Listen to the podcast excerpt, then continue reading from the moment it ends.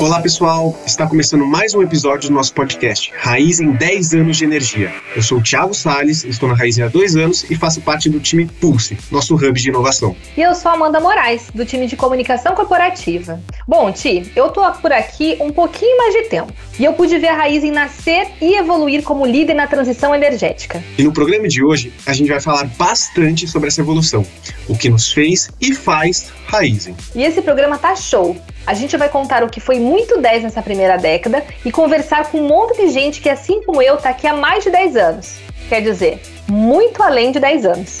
E vai ter desafio também. No nosso quadro mais queridinho, Explique para uma criança de 10 anos, a Miriam Nori, nossa gerente de performance e excelência operacional, explicou para a Alicia como é extraído o açúcar e o etanol a partir da cana-de-açúcar. Podcast Raizen 10 anos de energia.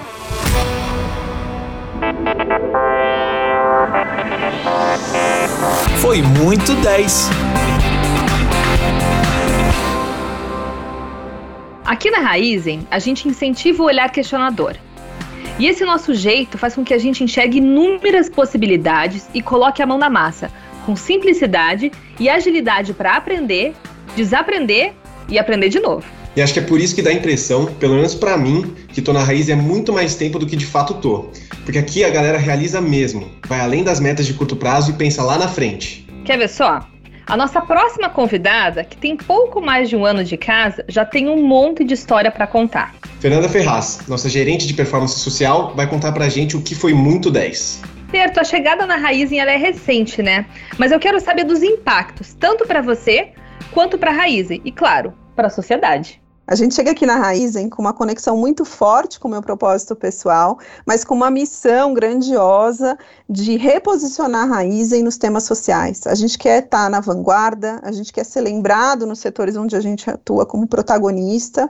E dentro do contexto da nossa estratégia de performance social, a Fundação Raiz tem um papel fundamental. E agora acaba de passar por uma repaginada e está muito 10. Conta pra gente. Tá 10, Tiago. Nós somos sete núcleos da fundação. E ao longo desse último ano, num contexto de pandemia, a gente teve que se experimentar e virtualizar todas as nossas ações. Então, todas as nossas aulas, as nossas atividades do Ativa Infância e do Ativa Juventude, que eram presenciais, olho no olho, nos levaram para um lugar de saber atuar à distância. Né? E qual foi o segredo do sucesso de tudo isso? É, envolver as famílias, né? E envolver o nosso time, o nosso time que sabe botar a mão na massa e que soube transformar a nossa linguagem para uma linguagem virtual, para uma linguagem onde a gente consegue dar a nossa mensagem, promover os estímulos educativos que a gente quer promover, em conjunto e em parceria com as famílias. Como é dividido o público e o trabalho da Fundação? Hoje nós temos duas grandes frentes de atuação. A gente tem o Ativa Infância, que é um lugar onde a gente cuida dos primeiros anos das crianças, né? Cuidar dos primeiros anos das crianças importa, né? É assim que a gente cuida do nosso futuro. É, e a gente cuida também é, de um lugar muito importante, que é a questão alimentar. E a gente tem o Ativa Juventude, que é um lugar de protagonismo juvenil, onde a gente incentiva os nossos jovens a perseguirem os seus sonhos e continuarem estudando.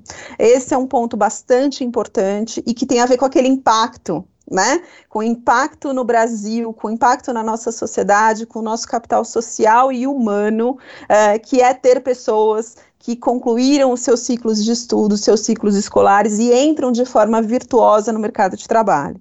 E o futuro, Fê? Onde é que a gente quer chegar? Esse foi um ano onde, onde nasce um modelo novo, que é o Ativa Juventude Híbrido.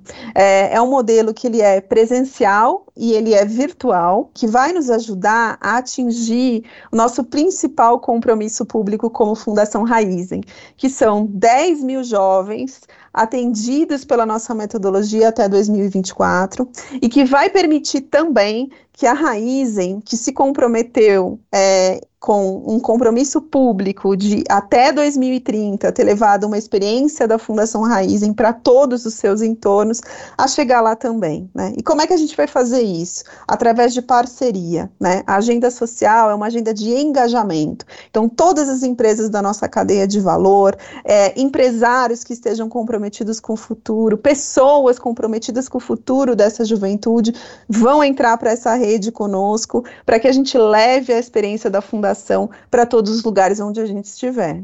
Muito legal, Fê. Queria agradecer pelo bate-papo, realmente foi muito 10. Muito além dos 10 anos. Nesse quadro, a gente traz funcionárias e funcionários que têm uma trajetória que extrapolam os 10 anos de Raizen. Mas essa história vai muito além. Tão além que, na verdade, a próxima convidada tinha praticamente a idade da Raizen quando tudo começou. Ieda, seja muito bem-vinda e muito obrigada por compartilhar sua história com a gente convivo com a Ieda há muito tempo, então eu tenho essa intimidade para chamar a Ieda de Iedinha. Iedinha, conta pra gente como é que tudo começou. Minha história começou muito, muito além mesmo dos 10 anos, acho que além de mim também, começou com os meus pais. Nós somos de Alagoas, meu pai veio de Alagoas para trabalhar na COSAN na época, e logo meu pai ficou sabendo da fundação, né? E ele já ficou super empolgado para nos colocar, e quando eu me refiro a nós, estou me referindo a mim e aos meus irmãos. Então, começou comigo, eu fui para a fundação, então foi uma, uma experiência incrível, né? Porque era no contraturno escolar, a gente nunca ia ter uma oportunidade como essa, né? Onde a gente esteve naquele momento, né? Então, para a gente foi uma experiência e uma, uma vontade muito grande de estar ali. Lá na época, é, a fundação ela tinha alguns trabalhos voltados para artesanato, então era algo mais voltado para empreendedorismo, então tinha marcenaria e foi muito legal. Era muito legal porque já nos dava essa, esse olhar, né, de ampliar a, o nosso repertório em relação onde a gente estava. Então eles já traziam esse viés de a gente pode fazer mais, a gente pode sair da nossa realidade, a gente pode sonhar então foi essa ampliação, assim, né, ampliar esse nosso horizonte que, que fez toda a diferença de lá, né, dos, desde os 12 anos até hoje. Depois de sair da fundação, você se tornou jovem aprendiz aqui na Raizen, né? Como que foi essa experiência?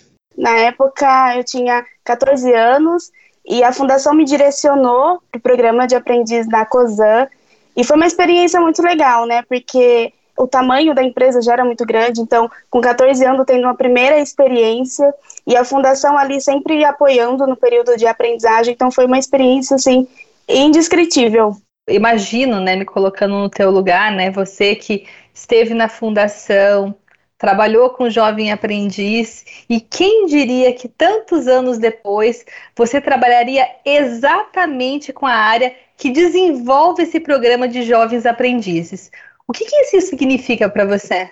Um ponto de significado para a vida mesmo, Amanda, porque é um retorno que, que eu tenho, né, que eu dou, assim, independente da, do, da questão de trabalho em si, é um retorno para o mundo, né, então estar ali, é, no período que eu desenvolvi ali o trabalho junto com o programa de aprendiz, e pensar no tanto de jovens também que estavam trilhando a mesma trajetória que trilhei, estar no mesmo caminho, estar com os mesmos sonhos, então, para mim foi incrível, assim, é uma questão de propósito de vida mesmo e tem um significado muito grande de devolver mesmo para o mundo aquilo que eu recebi. E hoje, quais são os programas que você atua? Hoje eu estou com um programa de voluntariado, que também, né, conectando aí com esse olhar de levar para o mundo, né, hoje eu entendo que esse repertório aí se ampliou, então não são mais só jovens, né, a gente tem uma, uma atuação muito grande é, em relação a, a, a trazer esses esses sorrisos, né, para a sociedade. Imagina o orgulho pro teu pai, para tua mãe. Ai, né? tô com nó na garganta aqui. De ver você lá atrás, eles vindo do Nordeste, né, incentivando a educação dos filhos, incentivando você a entrar na fundação, ver você hoje realizada, trabalhando numa grande empresa. Tenho mesmo esse, esse orgulho, né, e esse, e esse amor pela raiz e por tudo que, que ela proporcione de oportunidade que ela traz. Queria agradecer por compartilhar sua história lindíssima com a gente, que vai muito além dos 10 anos. Explique para uma criança de 10 anos.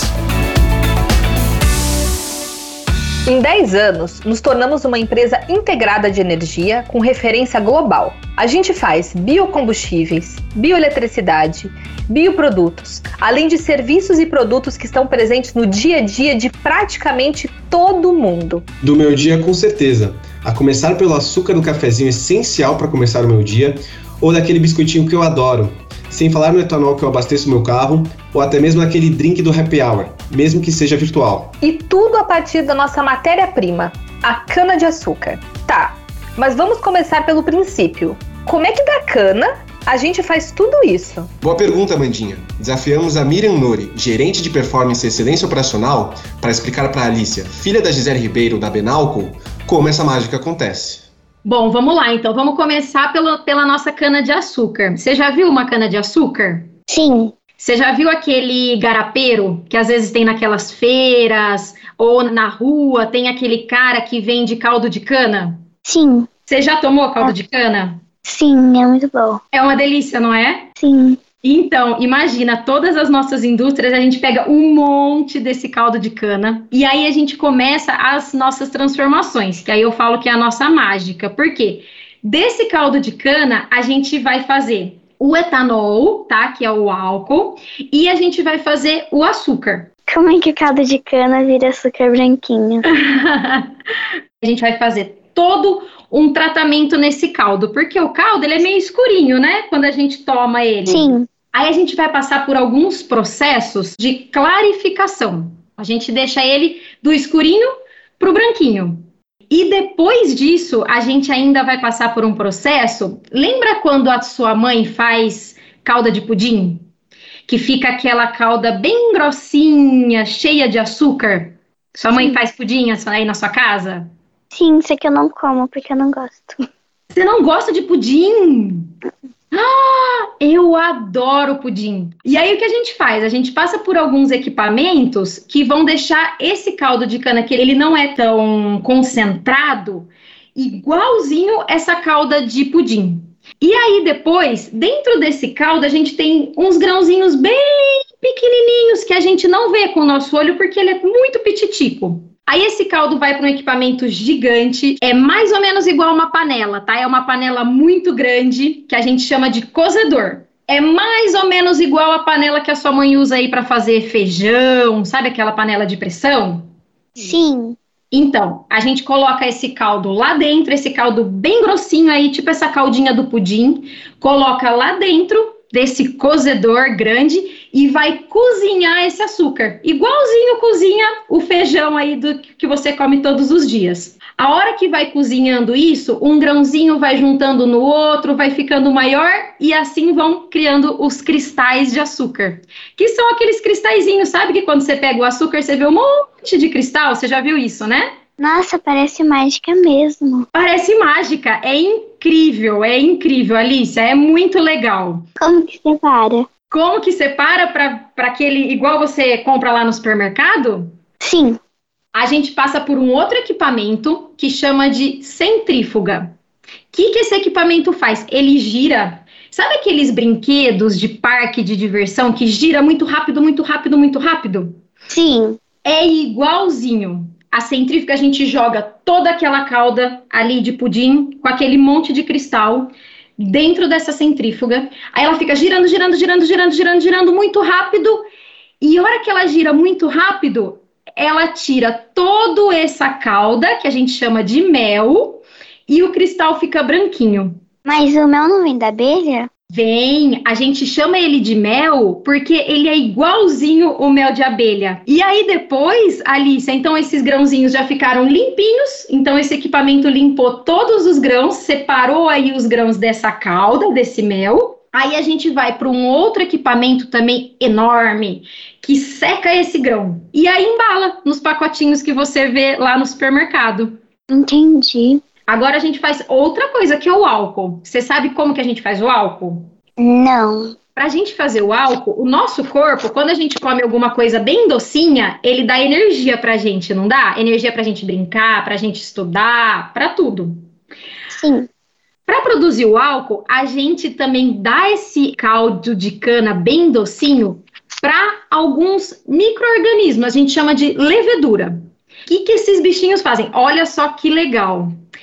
Eles tomam esse caldo da cana bem docinho e eles, dentro do organismo deles, eles transformam esse açúcar do caldo de cana em álcool. Eles vomitam álcool? eles vomitam álcool, eles transformam, eles comem esse açucão e aí eles falam: Deixa eu te dar álcool aí. E aí vomita esse álcool pra gente. Ah, tá. É um processo de transformação, tá, Alice? Assim, ó, quando a gente fala, né, eles vomitam, é bem isso, eles transformam tudo que eles comeram em essas moléculas de álcool. A gente pega esse álcool que eles transformaram e passa num, num aparelho enorme, enorme, enorme, enorme, que a gente chama de destilador. Que o que, que vai fazer esse aparelho? Vai separar o álcool de todas aquelas outras coisas. E aí, depois desse equipamento, pronto, o nosso álcool está pronto.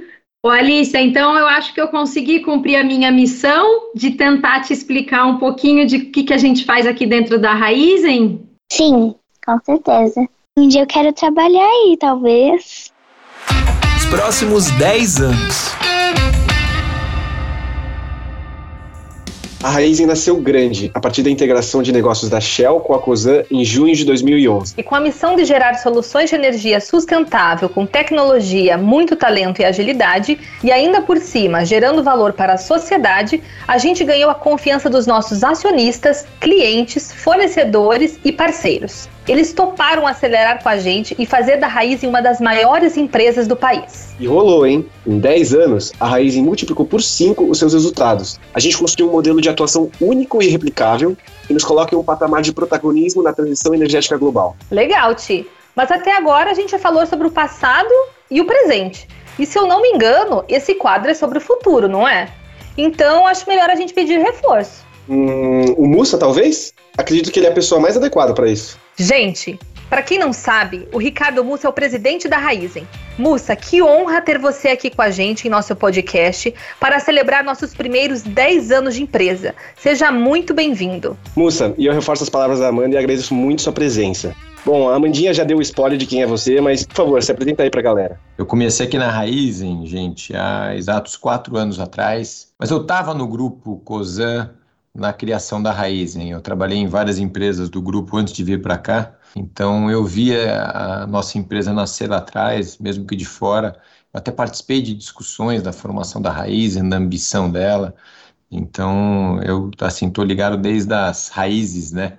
Da, da criação do nosso negócio, eu estou aqui presente sim, de forma indireta e mais diretamente agora. Quando eu entrei na Raizen há dois anos atrás, um dos pilares da nossa cultura que mais fez sentido para mim é o realizamos agora, olhando para o futuro. Como isso é feito na prática? O que, que a gente está fazendo hoje que vai repercutir lá na frente? Eu nunca tive tanto orgulho de trabalhar na empresa como eu tenho hoje, porque a Raizen ela, ela realmente está num setor da economia que é muito relevante e a gente está trabalhando para coisas que vão fazer diferença no longo prazo. E aí, quando você olha um pouco da nossa contribuição para esse cenário, é, a gente contribui justamente para essas questões climáticas, né? Então, eu vejo toda a discussão, o esforço que o mundo tem para encontrar saídas, é, de encontrar uma energia barata, é, renovável e, e, distribuir essa energia, né? E aí você olha o que, que a gente faz, é exatamente isso. Né? Então, eu vi como a importância do nosso setor e da nossa empresa cresceu nessa, nesse momento de pandemia que a gente viveu nesse, nesse último ano e meio. É bom você poder falar que você está ajudando é, não só o nosso acionista a ter uma empresa vencedora que gera valor, gera riqueza, mas se ajuda a sociedade, ajuda o meio ambiente, é, de certa forma. Então é, é muito bacana. Eu acho que a gente tem um papel importante de construir um, uma, uma empresa que ajuda na transição energética. Eu vi que a grande maioria das metas das empresas, das grandes petroleiras do mundo, são chegar daqui a 30 anos onde a Raizen está hoje, porque a gente construiu um portfólio muito único, integrado, renovável, com capacidade de distribuição. Então a gente está ajudando a sociedade como um todo a melhorar o, a, o meio ambiente e a combater a mudança climática. É verdade, moça. E você fala muito, né, é, nas palestras aí que você dá, né, nos nossos encontros aí com os funcionários, que nós estamos no lugar certo, na empresa certa, e hoje eu complementaria a sua fala que no dia certo, que é o seu aniversário, então meus parabéns, tudo de bom para você, muitos anos de vida, viu? Obrigado, Amanda. Mas é isso mesmo, quando eu falo dessas, é, de você estar tá na hora certa, na empresa certa, eu até falo com a planta certa, né, que é a cana-de-açúcar, e a empresa certa. É muito disso mesmo. Eu vejo é, nas rodas de conversa que eu vou, eu, eu, tenho interações, por exemplo, com governos. Então a gente vê, a gente é procurado pelo governo brasileiro para discutir o que, que, pode ser feito. Eu vi o governo da Índia querendo falar com a gente, os Estados Unidos. Então, é, é assim, a gente tem um papel importante mesmo nesse cenário. A gente tem uma empresa que é uma quarta maior empresa do Brasil hoje, uma das maiores da América Latina, presente em vários países com super, é, é, uma, uma super entrega nesses 10 anos e com coisas reais e com um plano incrível de crescimento, né? Mas explica para os nossos ouvintes, Mussa, quando a gente fala dessa transição para uma matriz energética cada vez mais limpa, qual é o caminho e quais são as possibilidades que a gente tem?